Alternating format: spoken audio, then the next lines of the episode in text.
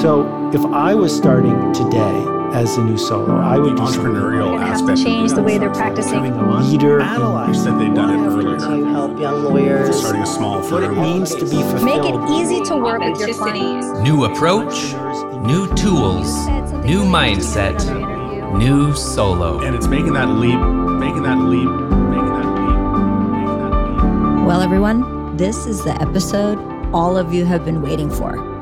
Okay, probably more like some of you have been waiting for, but I'm pretty excited about it. This is an all Mac issue slash special slash podcast that we're doing today. We're going to focus on Macs. And I have two wonderful guests with me today. One of them you've heard from recently, Mr. Brett Burney, and another one I don't think I've ever had on New Solo. So I'm very excited to welcome Jeff Richardson. Jeff, I'm going to start with you. Why don't you introduce yourself and tell everyone a little bit about yourself and your great Macness? Uh, sure. Uh, this is Jeff Richardson. I am an attorney in New Orleans. I actually do not work for a solo law firm. I work for just the opposite, a large law firm called Adams and Reese, which has offices all throughout all, th- all throughout the southeastern portion of the country. But what I do know a lot about is you know technology and computers and stuff. I have a website called iPhoneJD.com, which I've been publishing since 2008, where I offer tips and tricks for using an iPhone and an iPad and other Apple mobile technology uh, in your law practice. In my personal law practice, I have gone back and forth. When I started up my law firm, we were an all Mac law firm, which was very rare at the Yeah. time and especially rare for large law firms. But um, we then switched in the early 2000s to a PC environment for all of the reasons that I know that we will discuss today. That for large law firms, it also it often makes sense to have PCs. So as we sit here today, I use a Mac at home whenever I'm working on anything at home or, or playing at home. I have my Mac.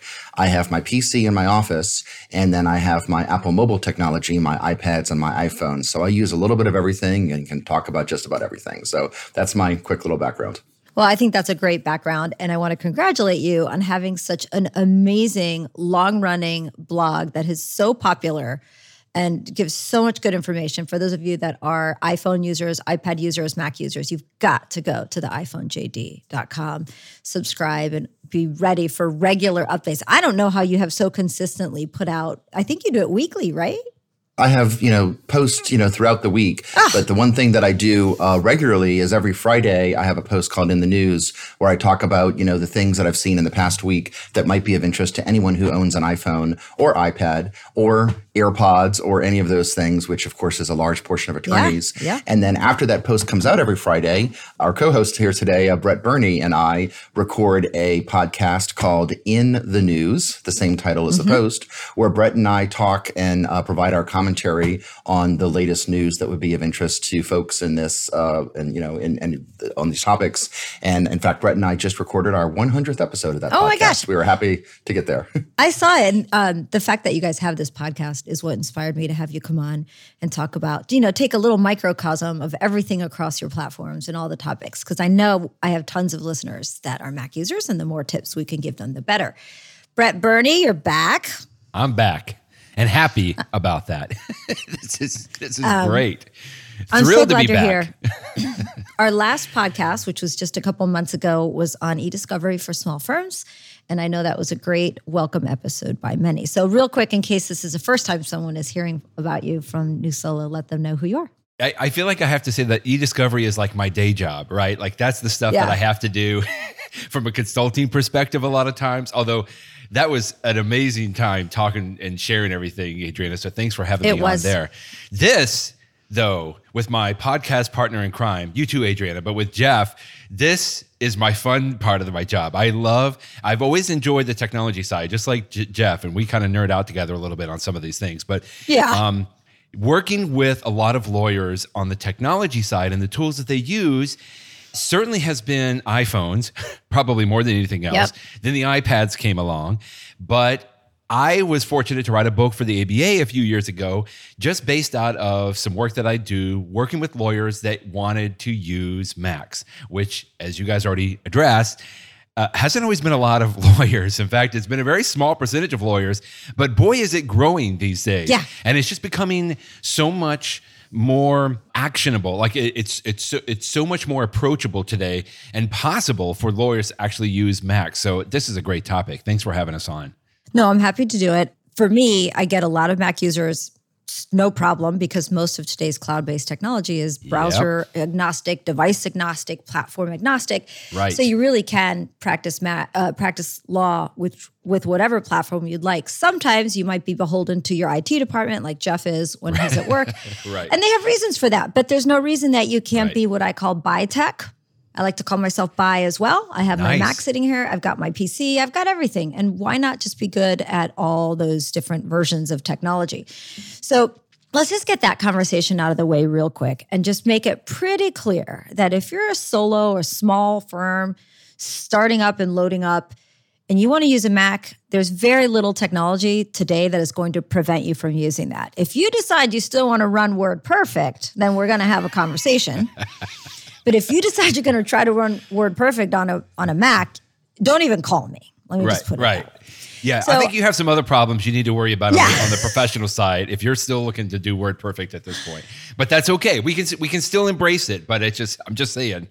just right. But um, you know, the truth is that today's practice management programs, Microsoft 365, Google Workspace, all of today's basic and then some, especially legal specific technologies, are cloud based. Yes. So let's just get that out of the way, which is if you want to practice law with a Mac, you can. The one thing I will say is if you've been using a PC and you're deciding to switch to a Mac, you better be ready for a little come to Jesus party because it's never as easy as you think. right. So, um, what I want to start by asking you, since we've already decided, yes, lawyers can practice law with a Mac. yes. Tell us a little bit about just why would I choose a Mac over a PC, and then let's, you know, if you can, also just encourage people. It's not easy, okay? Yeah. It's a little bit of a learning curve. It's a learning curve. Exactly. Okay, so let's go ahead. You know, and I, I just want to quickly underscore that. I mean, one of the things that always held a lot of lawyers back several years ago from using a Mac was what I call the lack of legal specific Mac software, right? So this is when we were all running desktop applications, right? When we only had Microsoft Word, you know, on the desktop, even though Microsoft used to make uh, the Office for the Mac as well. But it would be things like time and billing software or document management software. And those things were built for the majority of lawyers which were using Windows at the time, right? And only a very small number of those software developers would even make software for the Mac operating system, which at the time required, you know, a whole lot of other developers and resources and stuff. But just to what you've you've said a couple of times already, Adriana, today with cloud-based software and most everything going to the cloud, it it is absolutely possible. And in fact, I am continuing to see more and Yeah. more lawyers starting to use the Mac just because it is so it is so uh, popular on that. But then now to get to your other question, and, and Jeff can jump in here as well. You know, there are several reasons. The, the main ones that I continue to see today that people would come to me and say, "Can I use a Mac in my practice?" Number one is what I call the halo effect from things like the iPhone and the iPad. So people, lawyers may be using Windows computers in their practice, but they may also be using an Apple iPhone. They've been using an iPhone for several years. They love it. It just works. Everything works great. They got an iPad because they love the iPhone so much. Maybe they got an, an Apple Watch. They've gone to the Apple stores, the physical Apple stores, and they en- appreciate the fact they can talk to somebody, they can get help right there. And they come to me and say, I want that.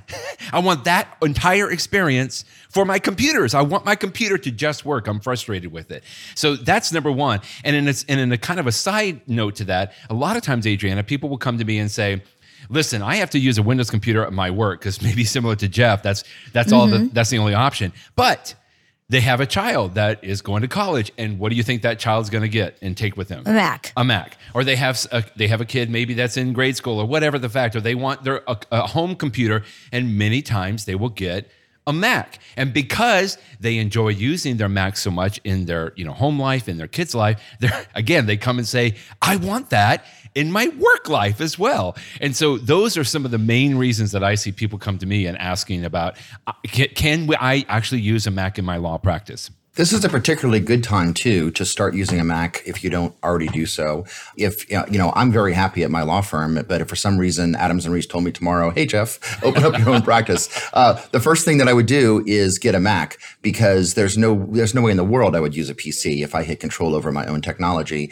And the reason I say this is a good time to do it is because Years and years ago with the iPhone, Apple decided that rather than use some of the microprocessors that were made by third parties, you know, companies like Intel and stuff, that they would make their own chips so that they could make sure that the processors were tuned to what Apple wanted them to do in the iPhone and in the iPad. And on the computer side, in just the last few years, Apple is now starting to use their chips. So Apple's no longer using the Intel chips Right. that you find in many Wintel compu- and Windows computers, and they're using their own chips. And for, as a practical matter, what that means for the user is for the same amount of money, you're getting a computer that is often a little more powerful, but is always much better on battery life. And so when you have a laptop computer as people want to use, they are, you know, if you compare just, you know, put them right next to each other, the typical Windows computers with the same set of features and the typical Mac computer, you're getting a lot more bang for the buck. Now, things change over time and maybe 5 years from now Intel will have the next best thing, but there's no question that right now you're getting you're getting much better deal with the Mac. But then in addition to that, I mean, the thing that I, you know, why I love using a Mac at home and wish I could use it all the time is something that Brett alluded to. It's, it's just the seamless integration. I love using my iPhone. I love using my iPad. And when I'm sitting here at work, I can have my Windows computer with me and I can have my iPad right next to me and they sort of function independently, but they don't really talk to each other that much. Whereas when I'm sitting down at uh, my Mac at home, for example, I happen to use a desktop computer. I can literally, just to take one example, take my mouse cursor on my Mac. And as I go off the end of the screen and move over to the iPad next to me, the cursor just moves right over there. And the keyboard that I was using with my Mac suddenly becomes the keyboard for my iPad. I mean, that's one of a million examples, but it just shows how seamlessly the iPhone, the iPad, the Apple Watch, and the computer, the Mac, all work together. And considering that even Windows using computers, uh, even attorneys, excuse me, that use Windows, even they are using, for the most part, iPhones and iPads. Right. If you're already using those sorts of things, it's sort of a natural transition to why not go to something that it's all sort of be working together and integrating. When you're talking to attorneys that might come to you and say, Hey, I'm thinking about switching to a Mac, have you found, and I, am going to guess the answer is probably no, that there's a particular practice area or type of attorney that is better suited for a Mac than another? I would say no, not today. But here's the thing there's always going to be probably a tiny little exception, right? And that's one of the things that I always tell people when they come to me, Adriana, to say, you can use a Mac. The answer is yes. you can use a Mac in your law practice. Absolutely. However, there's a few little caveats that you just need to make sure that you can control because you are going to still be a little bit of the ex- exception when it comes to this. So, for example, the thing that comes to mind there is an attorney down in North Carolina, Ben Stevens, who formerly had the website themaclawyer.com. I don't think that he still maintains it, but for several years, he was even profiled in the ABA Journal several years ago about how he uses a Mac. Well, he did family law in the state. Hmm. I, I'm sorry, I said North Carolina. Maybe it's South Carolina. I can't remember. One of the Carolinas. Is it South Carolina, Jeff? I think it is. But in that particular state, they required all family lawyers to use a specific software for I think it mm-hmm. was a child calculator, something like that, right? Sure. Very, there very, are still very some of those. Exactly. There is. And you know, you run into this, but that's, you Yeah. know, that's very specific, very niche. But in that case, I know I've talked to Ben many times. He had to have a Windows computer. Everybody in his office was Mac, but he had to have one little old Windows computer running in the corner because of this one specific set of software. Now, there's not as much of that today as there was several years ago, but there still is going to be something that you're going to have to, you know, run into uh, that you're that you will run into from those aspects. And and even just from that, again, from fr- uh, I, I call it like you're the exception, right? When you're using a Mac, not in a negative way, but in the sense that you know you got to make sure like if you create something in in the pages software that's a word document you know or a, a word processing document well your windows colleagues can't open that right so you need to make sure you use microsoft word or convert it into word Save it's just it, little yeah. things like that just to make sure that you know that you know you're not in the majority i mean from all the surveys we had or ABA mostly and, and some of the ILTA surveys and stuff, the best guess that we have today is about 10 to 12% of lawyers are using Macs and the rest are all Windows. Now, those surveys are a little old these days. And I can tell you uh, from an anecdotal perspective, I think I'm pretty sure we're much higher than that. Not Yeah. not way higher, but probably 15 to 20 percent. I would think I would guess today, just from what I have seen that people are coming on. So it's not unheard of, and it certainly has been growing. You know, for the, a lot of the reasons that we've already discussed a little bit here. Let me give you an interesting statistic. What do you call it when it's real science data? Is that empirical data? Is that what Uh, it's the word? sure. I Is just call it? it real science data. That's what Okay, I. let me give you guys some real science data. So I run the tech helpline for the Florida Bar, and I keep really good track of my calls, including preferred platform is one of the questions I ask when someone okay. goes to make an appointment. So I have to ask them. Um, I have had over the phone, we have done 307 phone consultations. Let's say 300. We have done about 97 that's in the past 2 years, hold on. About 100 text chats. So let's say Okay. I have 400 entries from lawyers who have to tell me what platform they prefer before they're able to make an appointment or get a chat or anything else. And then I have a pretty pie chart that tells us the preferred OS of my 400 or so interactions with Florida attorneys, 78 are on PC slash Windows, 78%. Apple and Mac is then going to be about 16 is their Okay. preferred, Okay. but I have a mixed option. So I have a mix like Jeff. I have PCs and Macs. That's the other percentage, which leaves us at about five. I think you can go with more of a, a 20% to maybe Yeah. 22% of attorneys that are using Macs. And then the last thing I'll say about that is uh, my boyfriend took the Florida bar about four years ago. He had taken the New York bar 30 years ago, took the California bar 30 years ago, took Florida bar about four years ago, and then took the Louisiana bar about three years ago. When he was in the Florida bar, there's 2,000 people taking that exam in there. He is not kidding when he's told me he was the only PC in that entire room.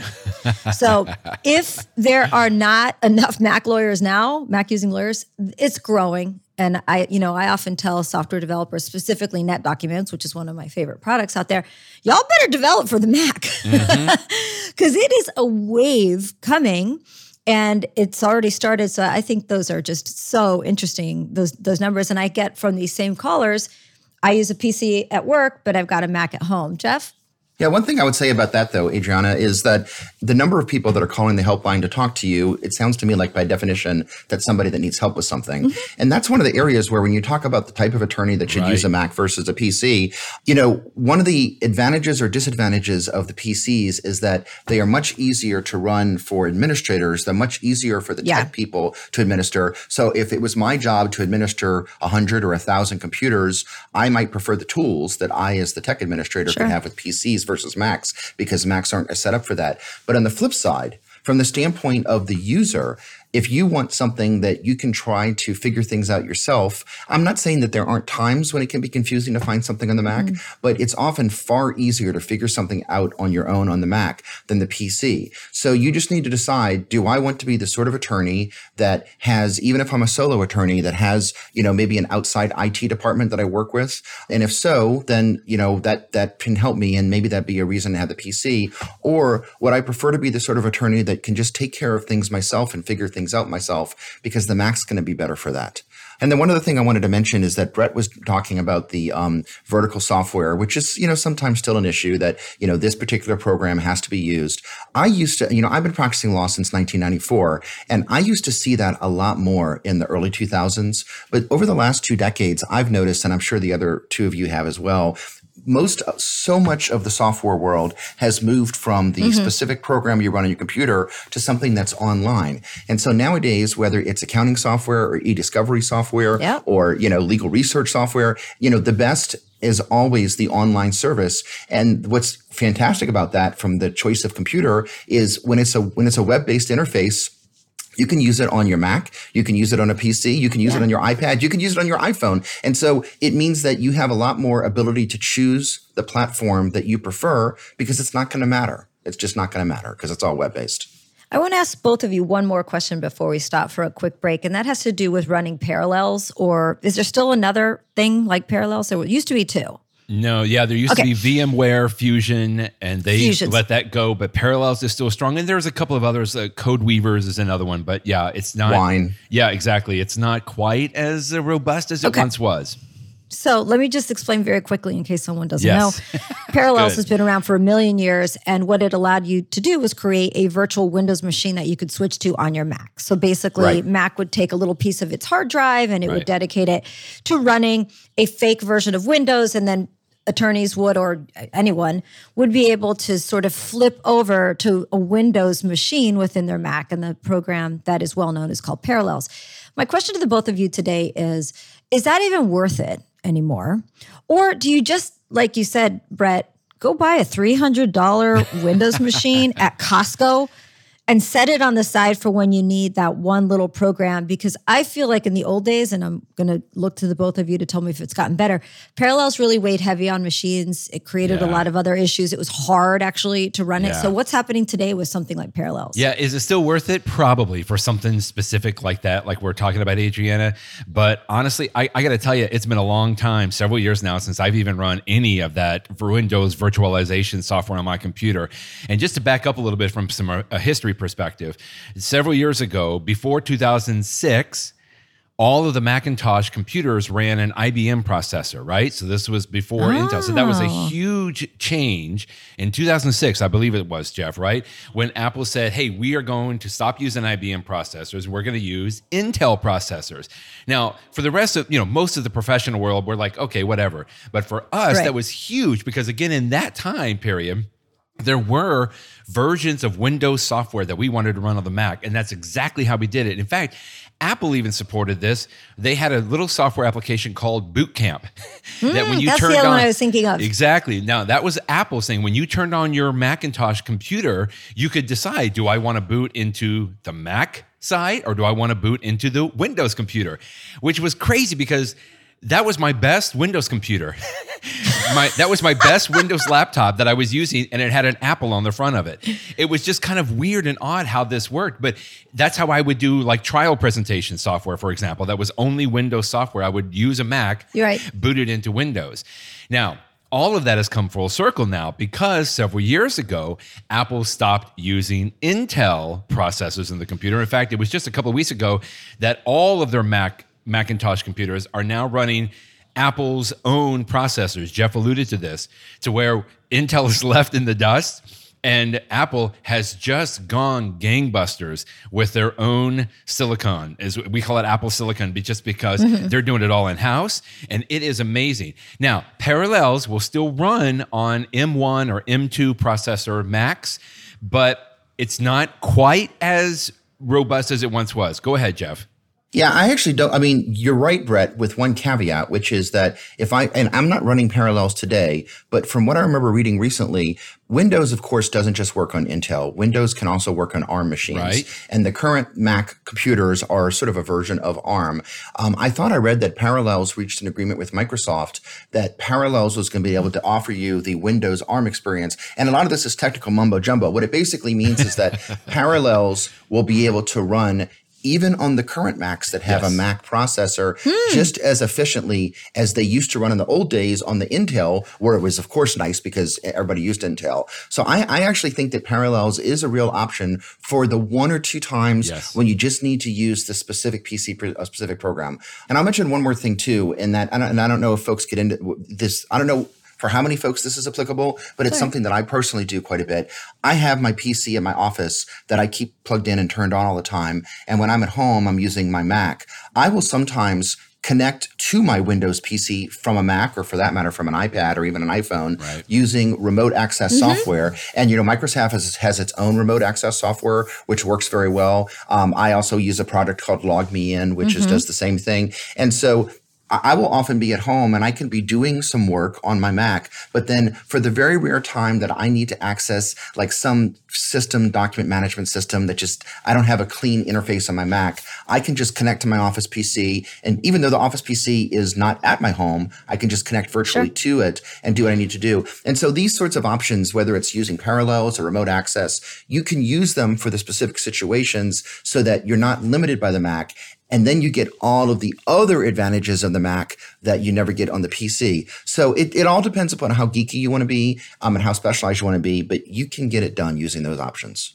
This is definitely a lot of options. Well, let's take a quick break, listen to some messages from some sponsors. We'll be right back. And we're going to get into the nitty gritty of the actual tools and services that you guys recommend for attorneys to have on their Macs. We'll be right back.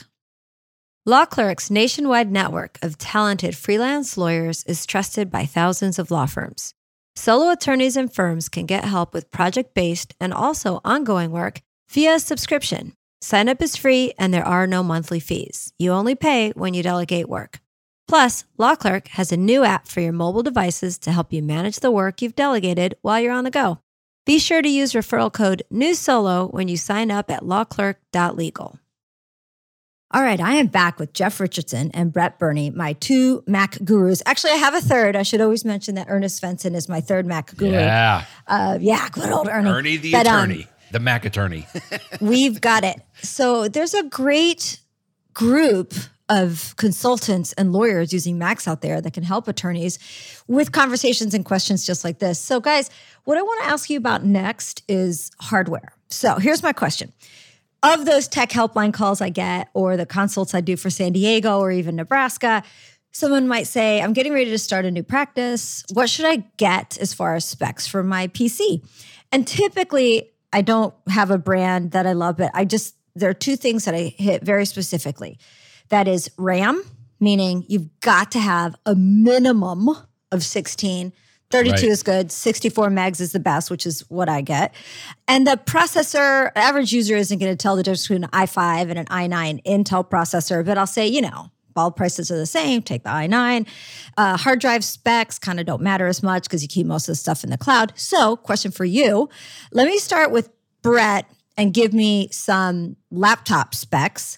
Yeah. And then I'm going to ask Jeff to switch over and say, well, if you prefer a desktop, here's what you want to look for. And maybe the answers are all the same. But Brett, I'm calling you up. I'm saying, hey, Brett, I'm starting my solo practice. I've got a limited budget.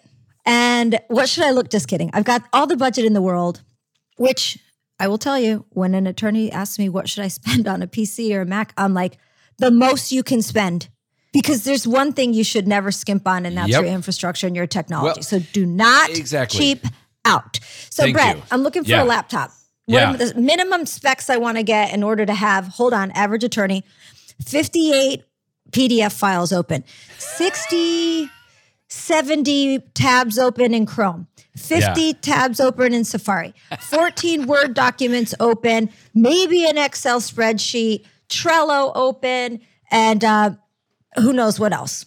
Minimum specs for a laptop. None of that is going to scare a modern day Mac. Love it. at all because mainly of the M1 processor or the M2 processor today. That's the biggest thing. So I, I, got to go back and just underscore a couple of those things that you were saying. Number because this is what Tom and I wrote. Tom Lambotte and I wrote in the in the in the book. It's Macs Macs in Laws, the ABA book that we wrote, and we talked exactly about that, Adrian. I know that you're a firm believer in this. I don't understand why lawyers want to spend as li- least as possible, as less as possible on a computer when this is your tool. This is where you get It's all everything. of your work done today. It's like thi- thi- this is what you need to invest in.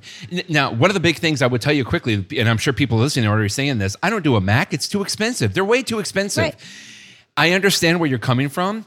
And maybe if you compared apples to apples or PCs to apples, if you actually compared the actual specs that you're talking about, mm-hmm. Adriana, between a full PC, if you get it from Compaq or Lenovo or wherever you get it from Dell, compared to what you get from a Mac, you're going to be very, very close. If you go and want to spend $300 at Costco, you're going to get a $300 laptop. That's only going to last you maybe for a year.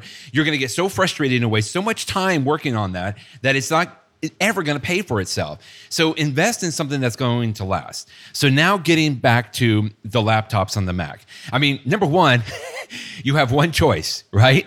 This is the whole thing with the Windows side. You have one company that does the software, Microsoft. But you have a, a vast majority of companies you can pick from on what you want to pick for a laptop. Uh, So good good. luck. uh, you know, have fun. Some people like that, and, and I understand there's a market for that. But if you go to the Apple side, guess what? you have one choice. You have one choice Makes for the company easy. for the software, and one the same choice for the hardware as well. Some people don't like that. It's a it's a monopoly. Whatever. I understand if that's your your choice on there, but it does make it easy, Adrian. And a lot of people just want it because there's a lot of benefits that come to that and advantages in the sense that the hardware and the software are so well integrated with the Mac. And that's one of the big things that I know uh, makes a big difference. On the laptop side, you basically have two options today w- with the Mac. You have the MacBook Air, which is sort of like the slimline version. And Okay. really, to be honest, is more than enough for the vast majority of lawyers that need or want to get a Mac laptop. That's your starter uh, area. Then we do have the MacBook Pro. Now, I like using the MacBook Pro, but I tend to do quite a bit of video editing and audio editing. Not just in the editing itself, but like when I'm processing that video out, right? Right. That takes a lot of horsepower. I do a lot of OCR on a big number of files, not just one or two, you know, PDF files. I'm talking like I've got a collection of 200 files I need to run OCR on. It's those things that take a lot of overhead, require a lot of overhead to get through, to churn through. So I chose to go with the MacBook Pro. And this is what I talk with a lot of lawyers, Adriana. Like, I talk to lawyers like, you're not doing video editing. What I'm right? doing. Right. right. You're not doing this day in and day out. You're going to Lexis, you're maybe using Word, you're doing, you know, maybe you have the, you know, 58 PDF files open. That's okay. We don't care about that. Like that's not a problem. The MacBook Air is probably going to be fine. And now they and Apple just re- released a 15 inch. There was the 13 inch with the M1, and now there's a 15 inch version out there. The great thing is you can go to the Apple.com. You can look at all the specs. Uh, you know, if we want to get into how many cores the GPU and the CPU have and how much memory, but it's very almost exactly similar to what you were just saying, Adriana. At Okay. least 16 gigs of RAM, and then go up from there. 32, 64. Okay. That's fine. You, you know, if you want to push it all in there, that's totally fine. You're doing what I usually call future proofing it, right? It's going to last you at least three, four, five years, no problems whatsoever. It starts with 512 gigs. You can go up to a terabyte if you want. I and that's a for storage. That's for So storage, Let me just exactly. interrupt you real quick to explain this. There's two types of memory and RAM that you guys will hear about when you go to a Right. to look at laptops. There's RAM, and then there's storage. Okay, so the the smaller number that we've mentioned, like eight, don't ever get eight. No, not 16, today. 32, and 64, can't. You everyone. can't get eight. Is that's the most important part of your of your machine. That is the that is what keeps things in memory, keeps things close, pulls things up fast, makes your computer run fast. So, well, it's really the processor, but for the sake of this conversation, let's just say you need a lot of RAM. Right. Then what Brett just mentioned when he says 512, one terabyte, that's the size of the hard drive. That's the storage space. How many pictures, movies, videos, files can you store on there on top of all the programs that you load onto the local machine? So I'm finding that today most attorneys can have about a half half a gig, 512. But if you get a yeah. terabyte, you're fine. Sometimes you get two. Yeah. Okay, so Brett, Yeah. um, you either get a MacBook Air or MacBook Pro. Right. The MacBook Pro might be if you're doing much more robust processing, like you Yeah. mentioned, videos. Um, maybe you watch a lot of movies. I don't think that matters, but you're actually Nope. doing a lot of processing. Minimum of 16 gigabytes of RAM. Size of the hard drive is going to be up to you. Yeah. Can you talk to me real quick about ports? Because I feel like every laptop I look at Yeah. today, PC or Mac, I'm just getting less and less ports, and it makes me want to cry. They are. They are. And in fact, the MacBook Air has less ports than the MacBook Has Pro. one. Yeah, exactly. And that's a USB C port, right? So because it's so nice and thin and very, very portable, that means that there's not very many ports on there. It's not USB A. That's the typical USB port that Yes. we think of. This is USB C, which You is guys, a little smaller. listeners, yeah. this is really important for you to is. consider. It Okay, is. How much stuff do you need to plug in? And let me tell you, I plug in all sorts of things, whether it's a Yeah. laptop or a PC. I like an external camera. I like a headset. Maybe you've got a scanner that you want to carry around with you. So, Brett, tell Yeah. us a little bit about that. So, if you're going to go with the MacBook Air, you get one port. With the MacBook Pro, you probably probably get four. Yeah, actually, three. so so on the MacBook Air, there are two USB C Okay. Mm. ports. You got a power port, and then you have a headphone jack. That's it. That's Oh. all you get on the MacBook Air. But I will say this: that's limiting if you do plug a bunch of stuff in. But Adriana, as you know, what a lot of people will do these days What's the is solution? The USB C port will handle a whole lot of throughput. It's got a lot of bandwidth. So what a lot of people do is they just go to Amazon and they get Yep. a USB C hub, right? So that I have one of these that I can plug in multiple USB thumb drives and mice and keyboards and whatever Yes. else that I might need at that point. So a lot of people will get around it that way, but you know, for me, I'm the same way as you, Adrian. I do podcast recording, I do Right. uh, video, I do. I mean, I do a lot of stuff that most typical lawyers are not doing, and so having I, I have three USB ports and an HDMI port on my MacBook Pro. The Oh, HDMI that's good. Is great because I do a lot of presentations, right? As you know, Adriana. Mm-hmm. So I like to have that port available there as opposed to having it on a hub, which I'm not going to get on the MacBook Air. So again, these are just some of the things that I would talk with a Important lawyer. things to consider. Right. Understand what are your typical needs, what are your due as you go through the day. I will find though, Adrian, a lot of people just say, "Well, I just want the best." Just give me the best, right? If we convince them, Right. like we have, like you need Yeah, to invest hopefully. in this, then they go for the MacBook Pro. That's okay, but as you know, most of the time you're never going to reach like the full breadth of what that that laptop can do, and that's okay. It's just know that you know you're probably spending maybe a little bit more than you need to, but that's okay as well because that is going to be something that's going to future proof for a while.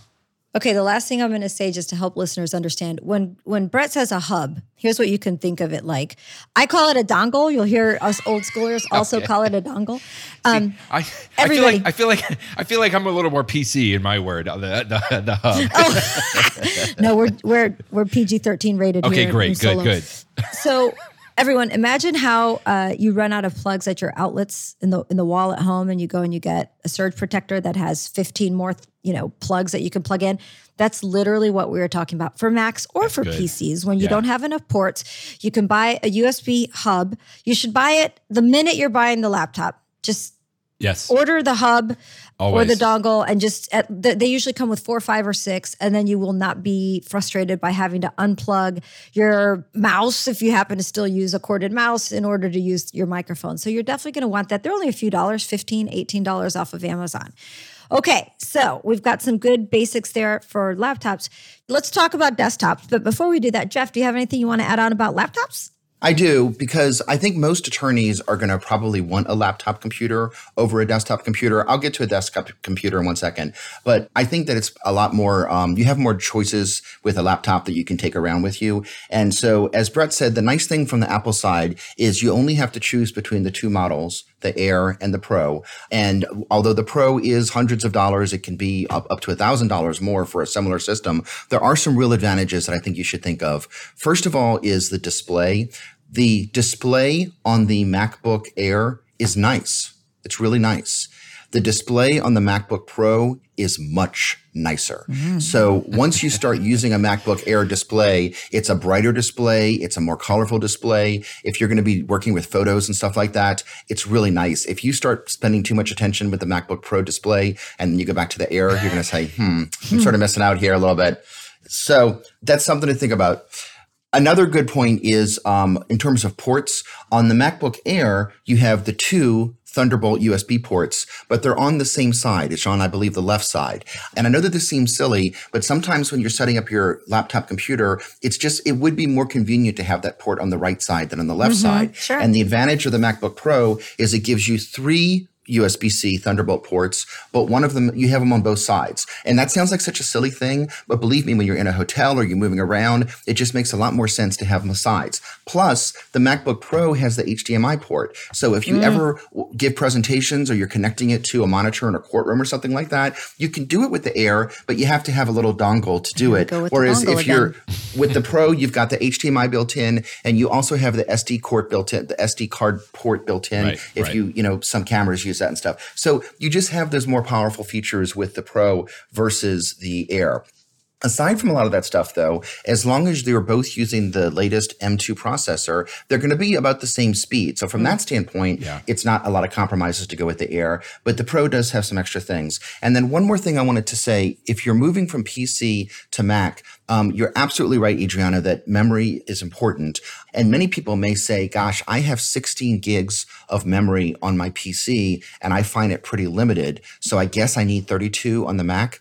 And I'm here to tell you that's actually not true. Hmm. One of the things that the M2 Macs offer, and this is different from the old days when the Macs used to use the same Intel processors that Windows computers still use, but nowadays the Macs are so much faster when they get short on memory and swapping out from the SSD, which you know we sometimes still call the hard drive, but it's not really a hard drive, it's a solid state drive now. It's so fast that you can actually get by with less memory. And to show you that, point. you know, to, to put the proof is where the pudding, when I, uh, my home computer, which I'll get to in a second as we transfer into talking about desktop computers, my prior home computer had 32 gigs of memory. And when I just recently this year purchased a new home computer, I actually went down to 16 gigs. And if you had ever, like, if you had told, asked me in the past, Jeff, would you ever go down Right. versus up? I would have said, what are you crazy? Why would I ever do that? But the reality is, is that for me, instead of spending the extra memory, the extra money on the memory, I put that extra money towards getting an even larger SSD drive, which for me was a better value because the having less RAM, you know, I can get by. Now, I will still offer a caveat, which is you can buy a very low end MacBook Air with only eight gigs of memory. And I do think that's a little limited. It's probably fine for, you know, a kid that's in high school or something like that, which is what it's geared for. But for professional work, I would go with 16 for sure. And then 32 if you want to splurge. But anyway, so those are my extra thoughts that I wanted to offer on the laptop computer comparisons and why you might want to get one versus the other. I think you're right that most attorneys are going to go for a laptop before they bother with the desktop. So, real quick, Brett, I think you had the pages pulled up for these. Can you tell me just kind of an apples to apples, haha, average price of an Air versus a Pro? And then for those of us who weight really matters on the stuff we carry around, what's the difference in weight between the two? Because the MacBook, I have a MacBook Pro here and it's significantly heavier than my MacBook Air. It is, yeah. So I say for the MacBook Air, and Jeff, you can you can look at it too, and and, and have it, yeah. double check me on this. I mean, you're going to be.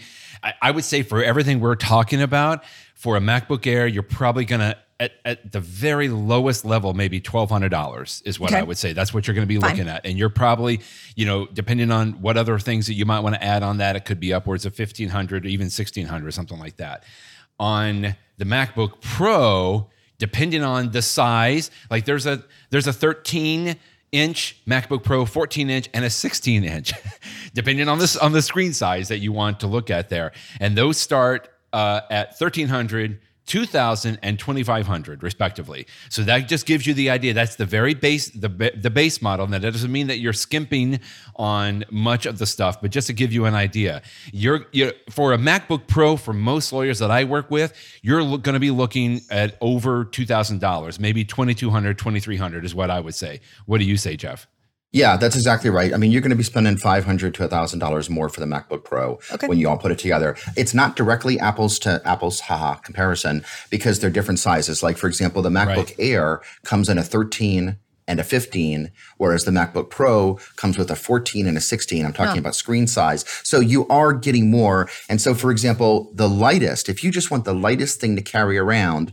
the MacBook Air is the lightest, but in part that's because it's the smallest, right? With mm-hmm. a 13 inch mm-hmm. screen. And so it can, it's going to only weigh 2.7 pounds, whereas the smallest MacBook Pro is going to be, you know, about a pound more at three and a half pounds. But again, it's not just, you know, the extra weight is not just the Pro in the name. The Right. extra weight is also a 14 inch versus a 13 inch screen. Right. And so that gives, so, you know, but for some people, size and weight are the most mm-hmm. important things for them. right. And they don't mind using a dongle if they need HDMI. And they don't mind plugging in only on one side of the computer, not the other. So, you know, do not get me wrong. The Air is a great computer. And, you know, in the old days, getting the Air meant that you're getting a less processor oomph. Those days are over. Long and gone. it's wonderful that you can have all of the same power with that smaller form factor if that's what matters the most to you. I would just quickly say, I know Jeff's going to get to the desktop, but I'm always, always, always tell folks that I talk to, I'm happy to give you some recommendations. I'm happy to give you some pointers and some best tips. But if you possibly can, I know sometimes there's not an Apple, physical Apple store close to you, but it would even be worth an hour, two hour drive Yeah, that I'd say. I've done it before. What's so great about Apple's approach on this, and when they open these physical stores, Adriana, and you've and some many people have been in them of course they have everything on display like you touch it you play with it you can type on it you Yeah. can open the the microsoft word it's like they don't stop you from from just fondling it as much as you want to and i tell people go pick it up open it close it put it in your briefcase they'll let you Yep. do some of that right there Yeah. and that is the best thing that you're going to do before you actually you know uh, make a purchase on there I mean, you don't have to buy it there. You can. They don't care. you can just go They back don't. and go to Apple.com and buy it later, whatever the case may be. But I always say, you know, all of this that we're talking about, please, before you make the purchase, go and and look at it yourself and compare the screens if you need to. Compare the weight and what's going to feel best for you. Okay, for real, this is the last thing I'm going to say about laptops, and then we're going to switch to desktops. Um, for all of you listening, going twenty three hundred dollars for a Mac, that's crazy. I spent twenty three hundred dollars on my last PC laptop. Mm-hmm. So if you really want high end, you're going to, like Jeff said earlier, you're going to pay the same. One more consideration I would make in those screen sizes because it does make a big difference. If you travel a lot and you're on airplanes working mm-hmm. a lot, that 13 inch monitor is way better and Yeah. easier to put on the desktop tray the, in front of you than a 14 inch. So there are a lot of things that you have to consider. And I think, Brett, you give the best advice of going and touching and tapping and feeling things out. Jeff, tell us about desktops if we're even going to bother, because I know that um, most attorneys are just going to move their their piece their laptop between places. I'm crazy. I like to have a laptop everywhere, so I just bought three laptops from Ernie, the attorney, a couple a few months ago, and I've got one in LA. I've got one in Orlando. I, you know, so it just depends on how you're going to run your your business. So, Jeff, what do you say about uh, desktops for us? Yeah. So, and you know, even though most attorneys use laptops, I the Mac that I own is a desktop computer. Um, there's currently four different desktop computers you can buy for the Mac. There is the iMac, which is the one that has the screen built in. Okay, There's an the Mac. all-in-one? There's the Mac Mini. There's the Mac Studio, which is like a Mac Mini but a little bit bigger because it's got a lot more power in it. And then finally, there's the very high-end Mac Pro. But I'm not going to get into details on all four of them because, frankly. I'm just going to cut to the chase. If you're an attorney, the one that you want is the Mac Mini. Yes. The iMac currently uses the older M1 processor, doesn't have the M2, and it's got a smaller screen. The one to get is the Mac Mini, which frankly is the one that I purchased earlier this year. Now, when you get a Mac Mini, it's nice because it's a very small. It's about the size of an Apple TV if you have one of those. Um, it's a small little box that's got the ports on the back of it and stuff, and it doesn't come with a monitor, so you need to get a monitor. And so the, the decision that you to make, need to make once you get your Mac Mini is you can either get a cheap monitor, like a Dell monitor or something you can find at Best Buy, that frankly isn't going to look great, but is going to probably be okay. And I'm talking to you right now on my work monitor, which is one of those just okay Dell monitor. And you Yeah. know, I, I can write briefs just fine on it. Um, on the other hand, with my home computer, where I have like my photos, you know, that I take of the kids, and I want to look at them in full screen and have them look as good as, as possible, I'm willing to spend the extra money on a nice monitor. And Apple currently sells a monitor called the Studio uh, Display Monitor, which is very, very nice. So, but choose how much you want to spend on the monitor. But for the computer itself, what you want to get is the Mac Mini, and then the decisions you'll make is how much memory. I went for 16. If you want to splurge, go for 32, but 16 should be fine. How much storage you want, and as you said, Adriana, for some people, 512 is enough because I personally knew that in addition to some work stuff, I wanted to be able to put my photos and my videos and nest on it. I decided to go all the way up to four terabytes, which is a lot of space, but that cost me like an extra thousand dollars to put Yeah. the four terabytes on there. But that was a decision for me personally. That was worth it. And there's not really many other decisions to make. So that's what I would get. Is if you if you're an attorney and you want to choose a desktop, get the Mac Mini. Great. Well, that was very succinct. All right, guys, let's take a quick break, listen to some messages from some sponsors. And when we come back, we're going to talk about software. We'll be right back. Starting your solo practice is exciting, rewarding, and demanding. Alps Insurance understands the unique challenges of startup solo firms. 65% of Alps legal malpractice insurance policyholders are solos, after all. That's why Alps created First Flight, a program supporting new solos by providing affordable, premium pricing for the first three years of practice. Visit alpsinsurance.com forward slash insurance forward slash first flight to learn more. Or just Google Alps First Flight. You'll find them. First Flight program subject to eligibility requirements. Yes, yes, you have a website, but do you love it? Does it grow your practice? It should look good, it should work for you, and it should be built by people who care. Practice Made Perfect loves making websites for solos, just starting out or market leaders. And their clients love their websites. PMP's average client has been with them for over six years. PMP is perfect for your website. Practice made perfect. Visit pmpmg.com forward slash solo.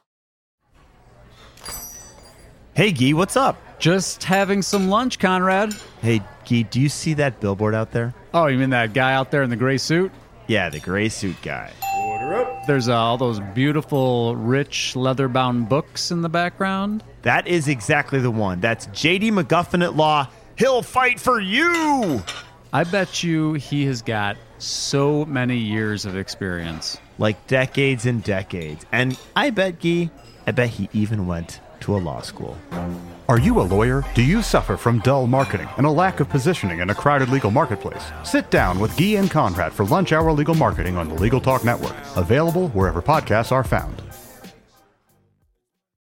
All right, we are having a great discussion. This is the Mac special podcast. I've got Jeff Richardson and Brett Burney here. We talked a little bit about just general Macs and why and why not, and pretty much decided that just about anybody can practice law or anything else with a Mac perfectly well today. We went through some hardware options. And now I want to talk a little bit about software. Kind of like you were saying about hardware, or at least the platform, you have one choice. So you're going to get Mac OS with your desktops and you're going to get the iOS platforms with your mobile devices.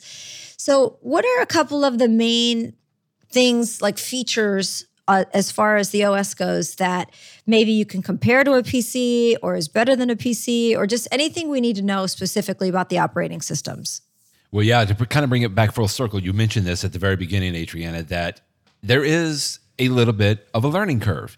You know, Apple mm-hmm. has done a very good job over the years of the phrase everybody knows it just works, right? It just works. And Macs do just work. But if you have been using Windows uh, computers for a long time, there are some differences that are just little speed bumps, right? You need to make sure that you get over them. They're not showstoppers, they're just speed bumps. For example, I'm looking at my keyboard right now on my Mac, and where normally on a Windows keyboard, it would say backspace, it says delete.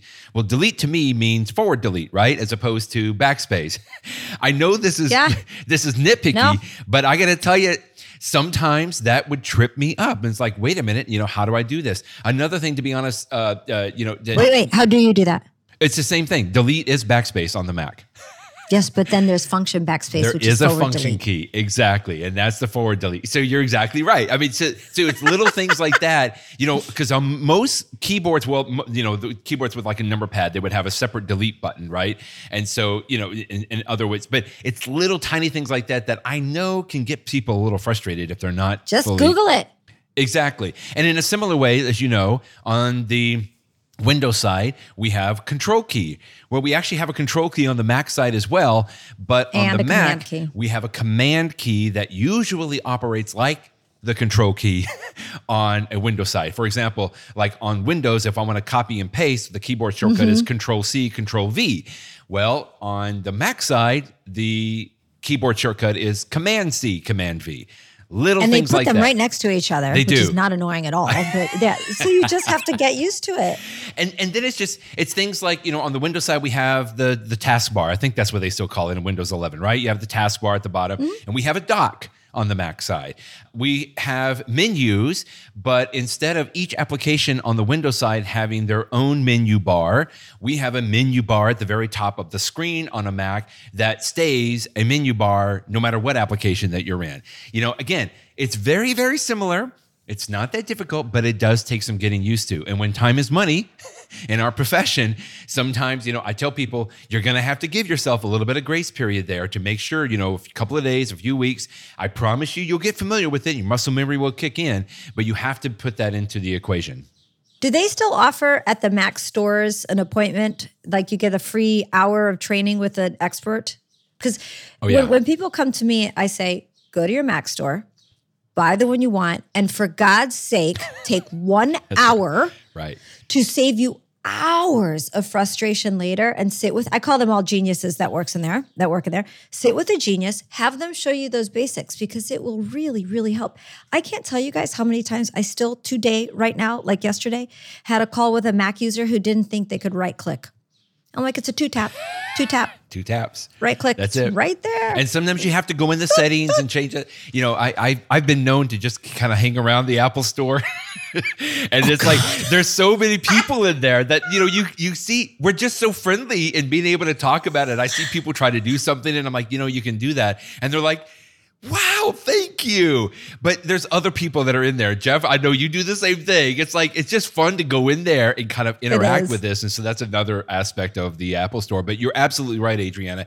Not only do they have classes on like getting started Mac 101, but Yep. it's like even things like how to take better photos with your iPhone. Mm-hmm. I used to take my kids to coding classes that they had there, and they're all free and they're all there where you can ask Yeah. questions of not only the Apple geniuses that work there, they're not really formally called that anymore, but we still call them that. But there's other people, other customers that, you know, people just like hanging around and being able to help each other out and answer questions too. Jeff, what can you add to this part of the conversation? Well, first of all, I'm going to add that you're right that they technically don't call them Apple geniuses anymore, Brett. But I just saw an article that in Tyson's Corner, Virginia, which was the very first Apple store to open up a very long time ago, Right. they've redesigned and they opened a larger store, and they actually have a section there called the Genius Bar. I love Now, I it. don't know if the- I don't know if they're doing that for nostalgia reasons for that particular store because of its history, or if uh, Apple is once again turning it around. But other than that, I mean, Brett was sort of talking about some of the differences between Mac and Windows. You know, we can we can start to talk about some of the software things too that you want to do. If you want to talk about that, Adriana, the um, you know, it's it's some ways it's easy for attorneys because for most folks, if your practice is like mine, you know, you're writing and you're creating documents, which means you need Microsoft Word Yep. and you need PDF files. Mm-hmm. And there's lots of other things you can do, but that's the core of it. And the nice part is that Microsoft has been a part of the Mac since 1984, a very, very, very long time. Yes. And although there have been times in the past decades when Microsoft products on the Mac worked different from Windows, there were some dark days in the 90s to be sure. We are way past that today. and nowadays, you can use Microsoft Office, Microsoft Yes. Word, Microsoft 365, the newest branding of it. You can use Word and Excel and all those other things, but most importantly, Word on the Mac just as easily as you can as the PC. The ribbon is there, just like on the PC. It all just works, and the software is just there. And so, just like on a Windows computer, you're going to subscribe to Windows 365, you're going to do the same thing on a Mac, and you're going to have it.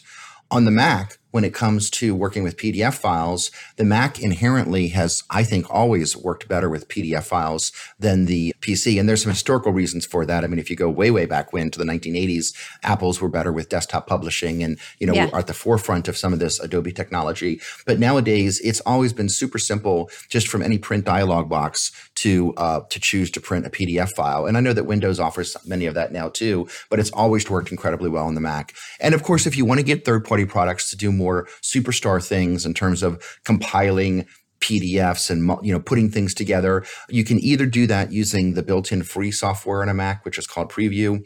Or if you want more power features, you can use Adobe Acrobat products. But I mean, that's the core of what you want. And frankly, if you have Adobe Acrobat and if you have Microsoft Office 365, you are 95% of the way there. Mm-hmm. Add on to it whatever web based resources you're going to use for time and billing, for document management, for e discovery, for those sorts of things. And I mean, that's basically your package. Now, I'm not going to tell you that individual attorneys won't have other specific products that they'll use. And one of the fantastic things about the app, about the Mac, is that there's all of these third party extensions. I mean, we could talk forever about things like 1Password for storing your mm-hmm. passwords, mm-hmm. which of course is on both PC and Mac.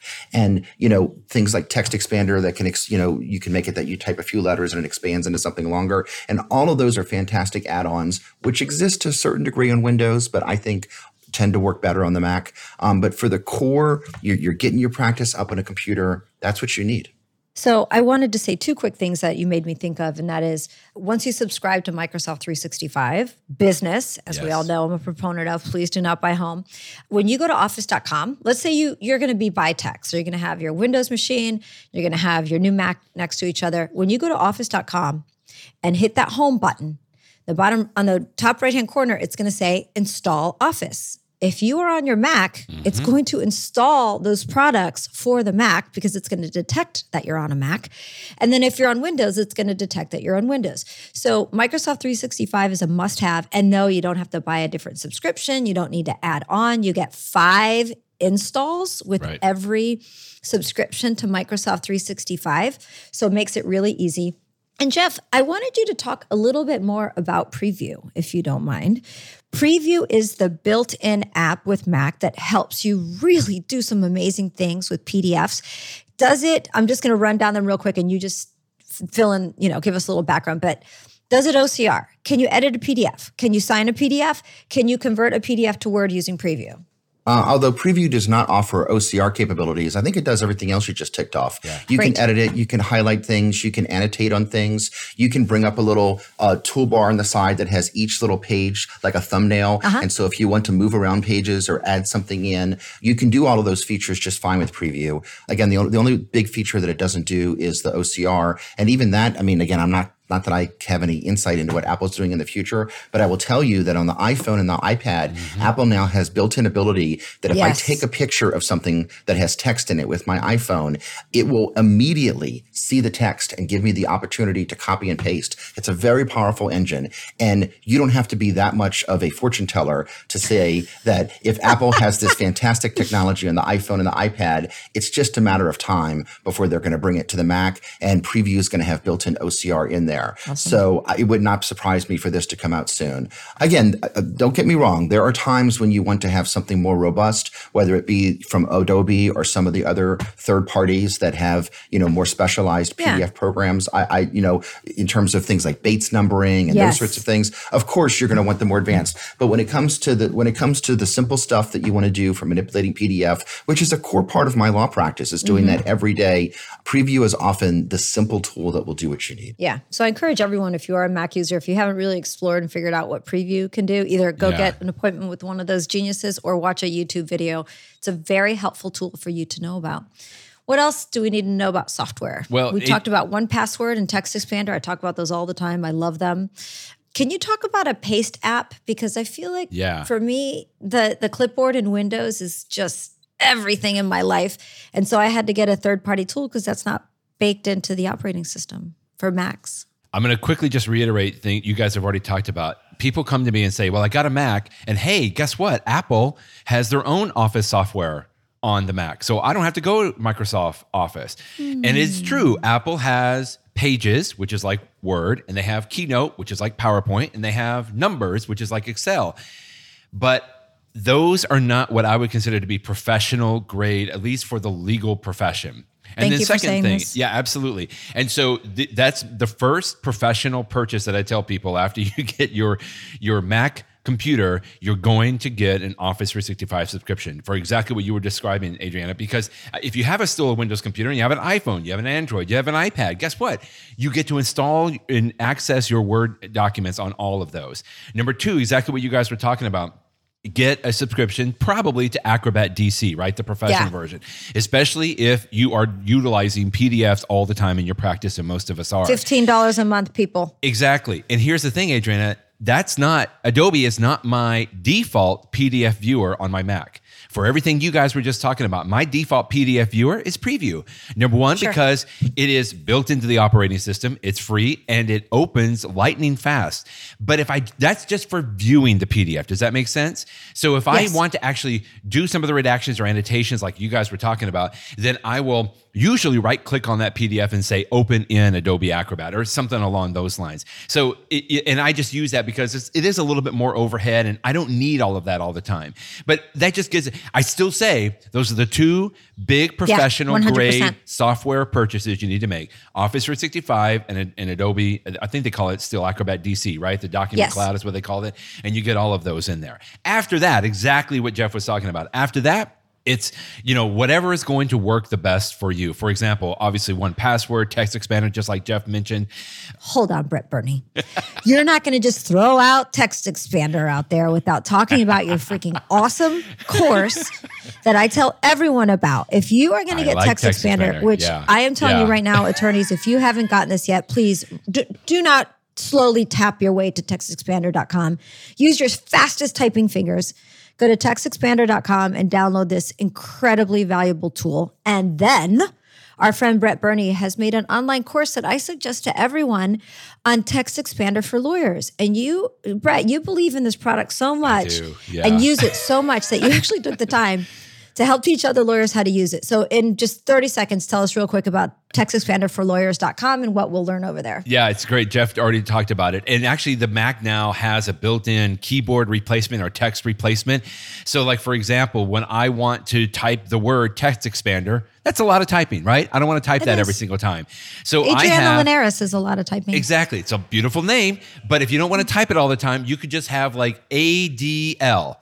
Maybe Mm-hmm. not, because maybe ADL would be somewhere that you would find it. For example, for my name, I do mine is Brett Burney, so I do BBB. That's my shortcut. When I hit You'll BBB, never type BBB I'll never else. type three B's in a row on anything else. So when I type three B's, it automatically expands to my first and last name. I don't have to sit there. But that's just the start of it. My email address. You know, I will fat finger my email address so often and it gets it wrong. And I hate to have to take the time or Yeah. even the date. Like the current date, I have to stop what I'm doing and look at my calendar. Is it what day is it? What I is just- the keyboard shortcut for the date on a text expander? whatever you want it to be? Oh, you make it. Okay. Absolutely. Mine is DDT because I don't ever use that. It sounds silly, but people would use like semicolon DA or what whatever is going to Yeah. work for you that you just it becomes muscle memory. So it just automatically types out that date whether I want, you know, year year year year month month and day day or do I want, you know, June 27th, you know, 2003 like however you want the date to be out you can set additional expansions on there. So obviously yes, I love the the platform. It saves me uh, hours Ugh, every month hours. of typing time that I would normally do and I know Jeff uses it too. And Adriana, we have a hostile witness here because he did not answer your question. He did not. Your, your question you, was counsel. about his course, and instead he gave you a preview of the course with some of the things that he describes. And I'm giving, I'm ribbing uh, Brett only because I actually took his course as well, and uh, it was fantastic. Even as someone who uses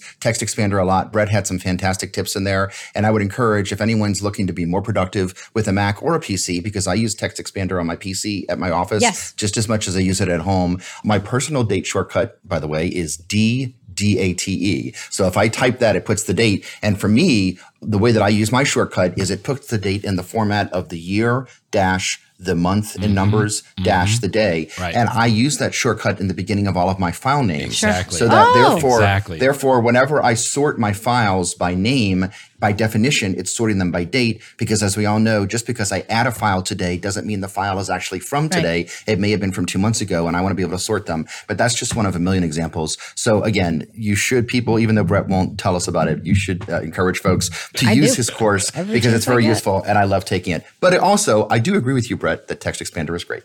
Guys and gals, TextExpander does a lot more than just little snippets. If you have a certificate of service that you use all the time, a signature block for two signers, and then the next contract you have has three signers, and maybe you have a signature block for executor and executee, you know, anything that you type over and over again, or that you have to go to other documents to find to paste into your new document, TextExpander is really, really powerful. Can you tell me what Setapp is?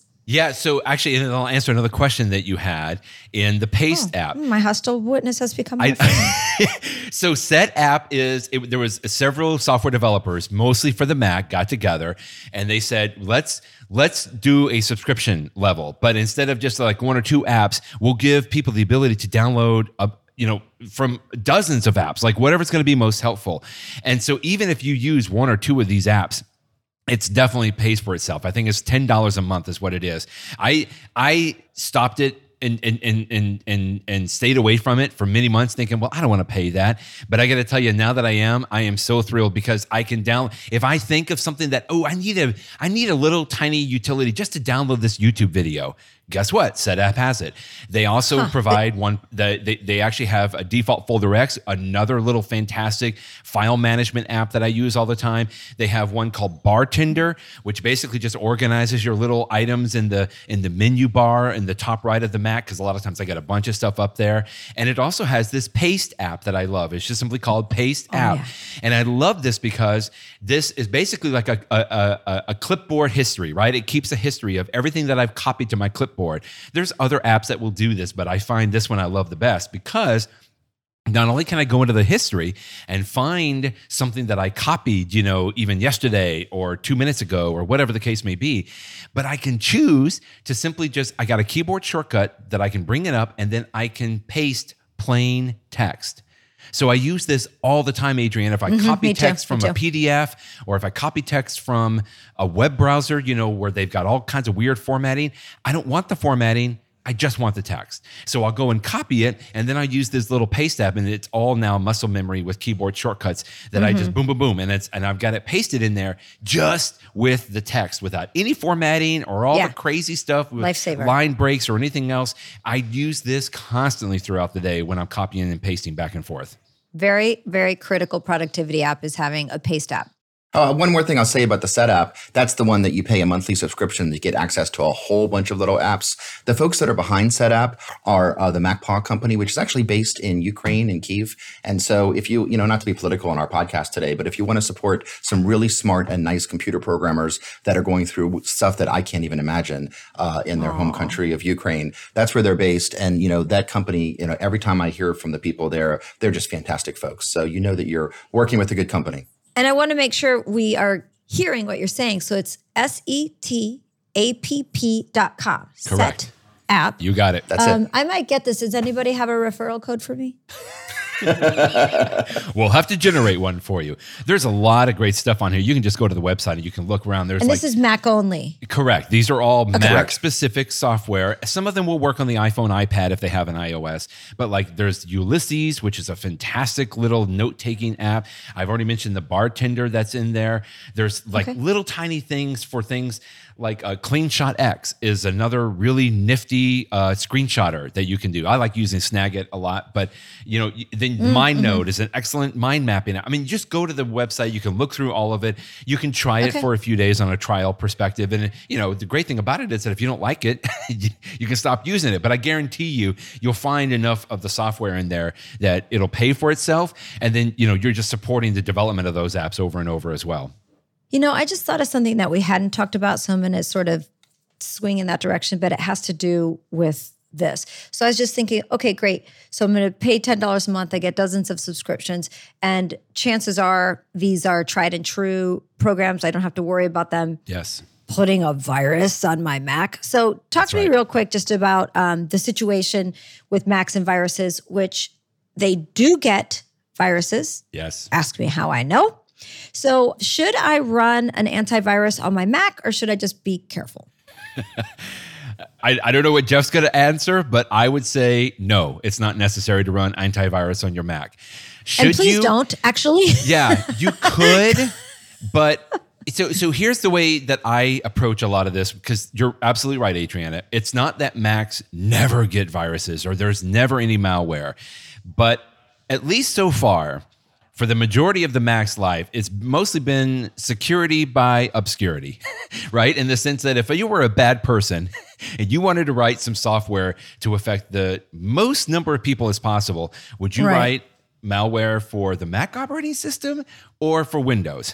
You're probably going to go Windows, right? You're going to put your efforts into that. Yeah. Now, that doesn't mean that there are exploits and there are like a lot of security hacks. The difference is, and Jeff can talk a lot about this as well, is that Apple has such a huge focus on the security component of there. And so, again, if there's something that they want to patch, if there's a security patch or something that they need to fix, they will do that. Usually in a point or a dot .o, uh, you know, type of an upgrade throughout throughout the months. And you know, it, it- there's just a lot of things on the Mac that that don't allow for what we typically have seen from a ransomware perspective or from a virus perspective that would affect a lot of stuff. It just it doesn't happen in the way on the Mac. Some of that again is just by design, the way that the Mac and the operating system is designed. But Apple also, because again, they control both the software and the hardware, a lot of that can be avoided a lot of times too. Yeah, a few years ago, my wife uh, encountered something on her Mac where, because of some pop up ad on some website or Mhm. something like that, it had taken over her browser and made it Yep. that it kept pop up windows. It was a real pain, and it took us a while to get it off. And so that just shows you that Macs can be infected. Having said that, if you use a PC and you don't use virus software, I think you're committing malpractice. Yes, but I- if you're cons- but if you're using a Mac, I would say just the opposite. I actually do not. I think that the it's going to end up slowing down your computer unnecessarily and getting in the way. You really don't need virus software. Um, there are a couple of things here and there in the like websites you can you know get right. access to that you may have to work around, but you can work around those should they come. I don't think um, I, I would not encourage you to install virus or other types of malware protection software on a Mac unlike with a strong emphasis the PC, where you absolutely, positively need it. And I agree with you. It's funny. I had my brother had a virus on his Mac, and it was the same kind of as browser based, and it took me a while to figure out how to get it off but I got it off of there. And everyone, for those of you with PC users, don't that are PC users, don't forget Windows comes with Windows Defender. Right. Runs a lot of security, antivirus, anti-malware, anti-spam if you're running Microsoft 365. So you're typically okay. And I do not encourage you to go buy McAfee or Norton for your PC. I encourage you to have the latest version of Windows, make sure it's updated and always running Windows Defender. You guys, the last thing I want to ask you about, because I know this has been a long show and I really appreciate it, but and it's a little bit of a flashback to hardware. What about printers and scanners? Can I buy any printer and any scanner now and any other camera, or do I have to buy Mac specific peripherals? You, I mean, you do need to buy stuff that says that it works with the Mac because there are still driver issues, just like the old days. And so, if you're buying whether it's a you know laser printer or an inkjet printer or whatever, you're going to want to make sure that it says works with the Mac on the box. Most of them are going to, so it's not going to be a big deal to find that. Now, cameras and stuff, that's not really an issue because if it's a nicer DSLR camera, you're going to have some sort of an SD card or or one of those types of things. And of course, for most people, the best camera that they have is the iPhone, and the iPhone again is going to work much more seamless with the Mac than it will with the PC. So that's something that you need to think about. Um, scanners too. Scanners is one area where sometimes, you know, some scanners will only work with the PC and other scanners will work with the Mac. I will tell you that I often find that the scanner and printers, the software that comes with them for the Mac, I often find to be unnecessary because the Mac built-in software handles it just fine, and I don't even bother installing Great. the third-party software. Whereas on a PC, it probably is safer just to go ahead and use the software that they provide you. Okay. Well, where I want to end is I want to give a couple of our favorite tips. I have one that I, I can I only have one that I can think of. Although I did give function delete as one of my favorites. The other one that I love if you're a Mac user and you haven't figured out how the spacebar allows you to preview a file, whether oh, it's on yeah. your desktop or you're in Finder, oh, yeah. is freaking awesome. And I wish Windows had that. So, Mac users, Single click on any file anywhere on your computer and just tap the spacebar. It's going to open up preview and give you a preview of that file before you commit to opening it. Brett, do you have uh, one like that? That's such a good one. I love it. That that, that officially is called Quick Look on the Quick on the Look. Mac. And I think Who knew?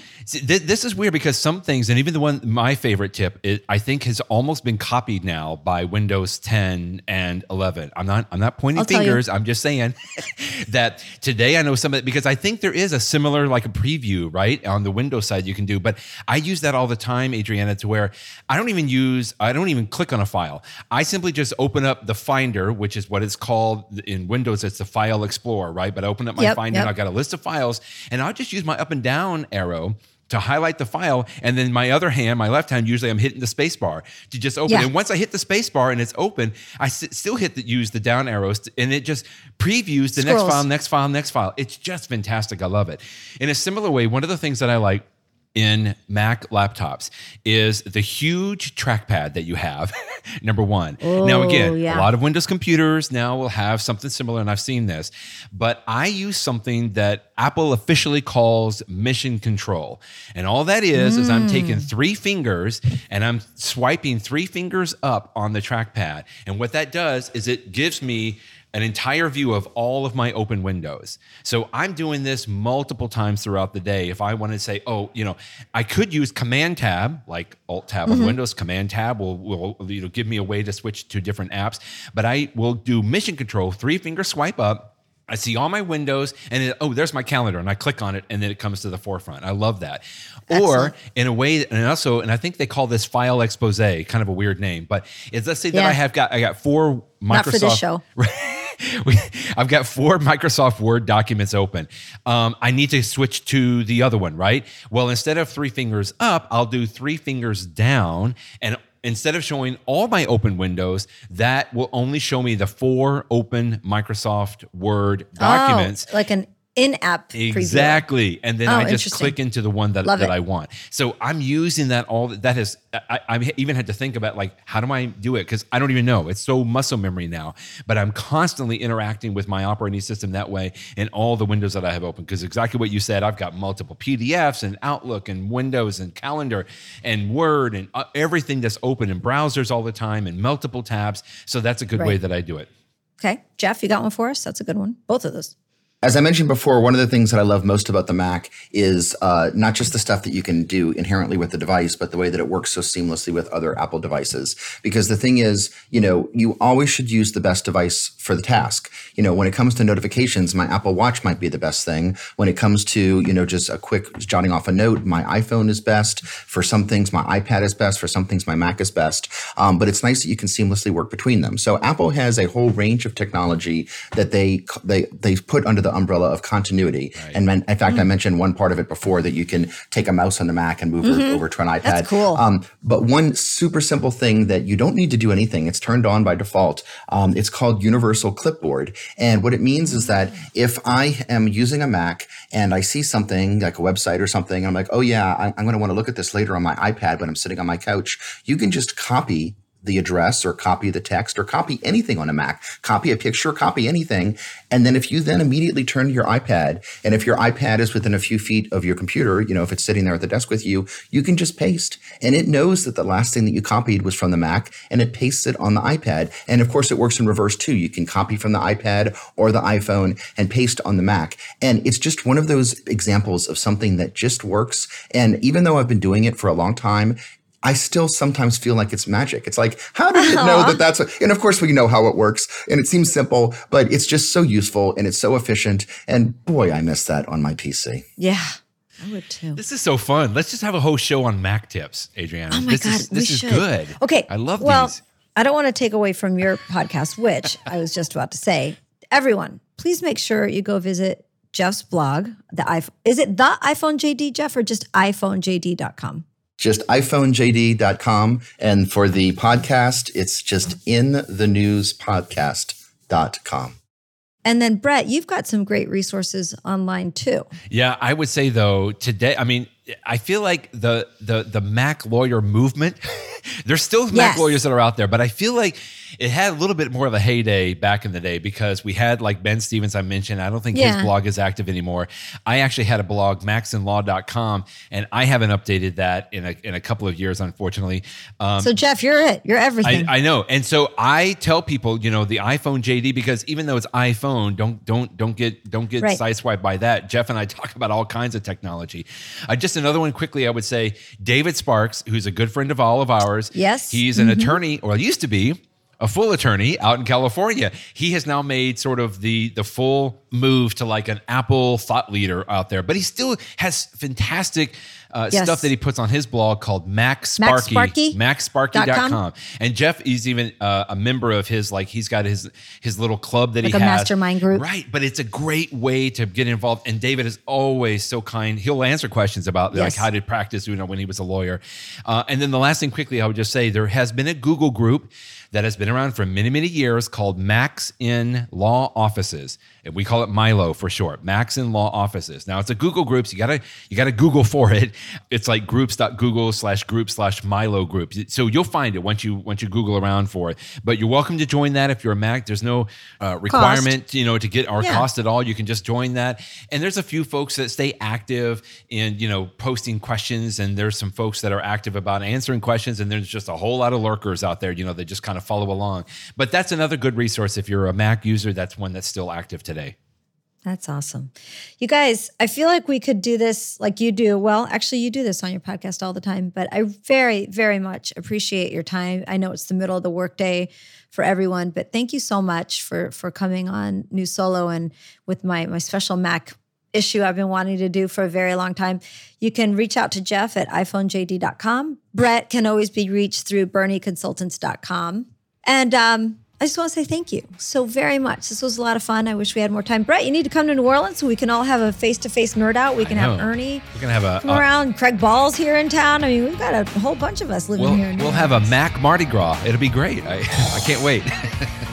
All right, everyone. Thanks so much for listening. I know this was a long episode, but I hope it was helpful for those of you in the Mac world or thinking about Macs. And of course, we've listed some great resources for you. I look forward to our next episode. And if you enjoyed what you've heard today, please give us a five star rating on Apple Podcasts. And of course, share this episode with any of your other Mac loving lawyers. I've been running from nine to five, been biting my tongue for all this time. Won't let anyone cut me short.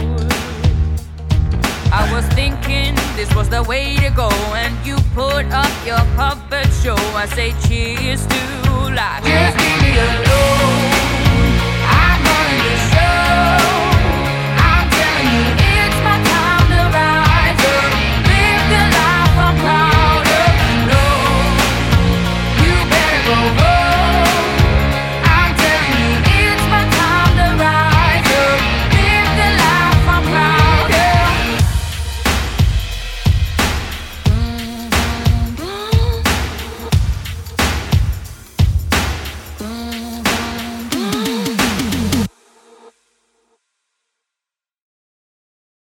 If you're a lawyer running a solo or small firm and you're looking for other lawyers to talk through issues you're currently facing in your practice, join the Unbillable Hours Community Roundtable, a free virtual event on the third Thursday of every month. Lawyers from all over the country come together and meet with me, lawyer and law firm management consultant Christopher T. Anderson, to discuss best practices on topics such as marketing, client acquisition, hiring and firing, and time management. The conversation is free to join, but requires a simple reservation. The link to RSVP can be found on the Unbillable Hour page at LegalTalkNetwork.com. We'll see you there.